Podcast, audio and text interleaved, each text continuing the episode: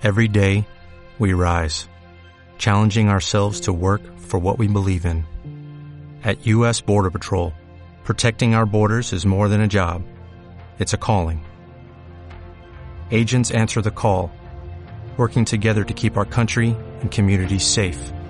If you're ready for a new mission, join U.S. Border Patrol and go beyond.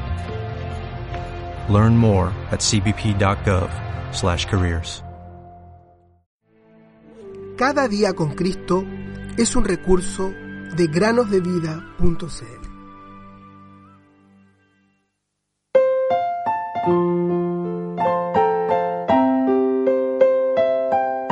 En la casa de mi padre muchas moradas hay. Voy pues a preparar lugar para vosotros. San Juan 14:2. Muy buenos días, queridos niños. Hoy tenemos una meditación que se llama Un pequeño héroe.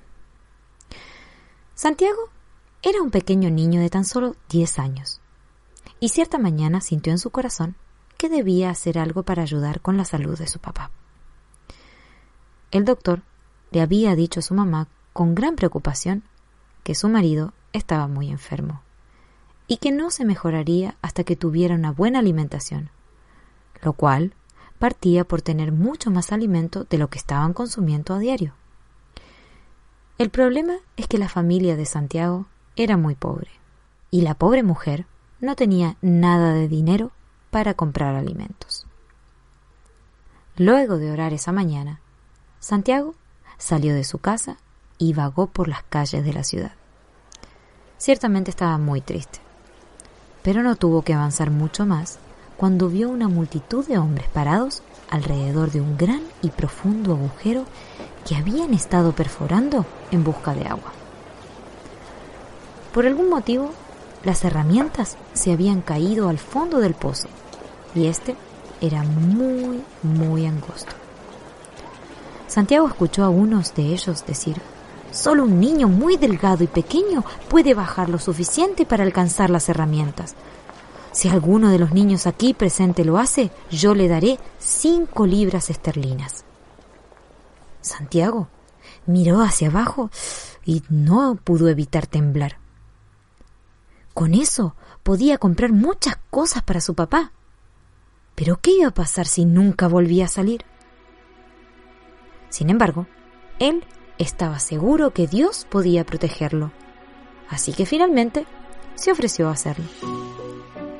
Dentro del pozo, Santiago bajó y bajó hasta hallarse en total oscuridad, y el agujero se volvió tan angosto que temió de quedarse atascado. Incluso sintió en un momento que iba a morir, pero luego se acordó de su pobre padre y esto le dio aliento para seguir.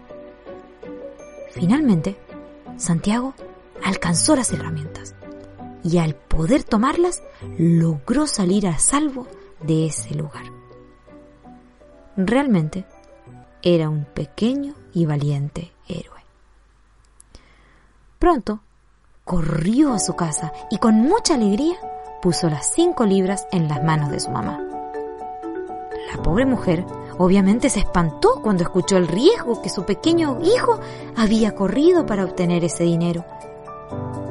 Niños, niñas, el mundo se asombra cuando escucha este tipo de heroicas historias. Sin embargo, esta queda pequeña al lado de la maravillosa historia del amor inefable de Dios. Esta historia la encontramos en su palabra, la Biblia. Piensen en la maravillosa obra de Cristo. El amor.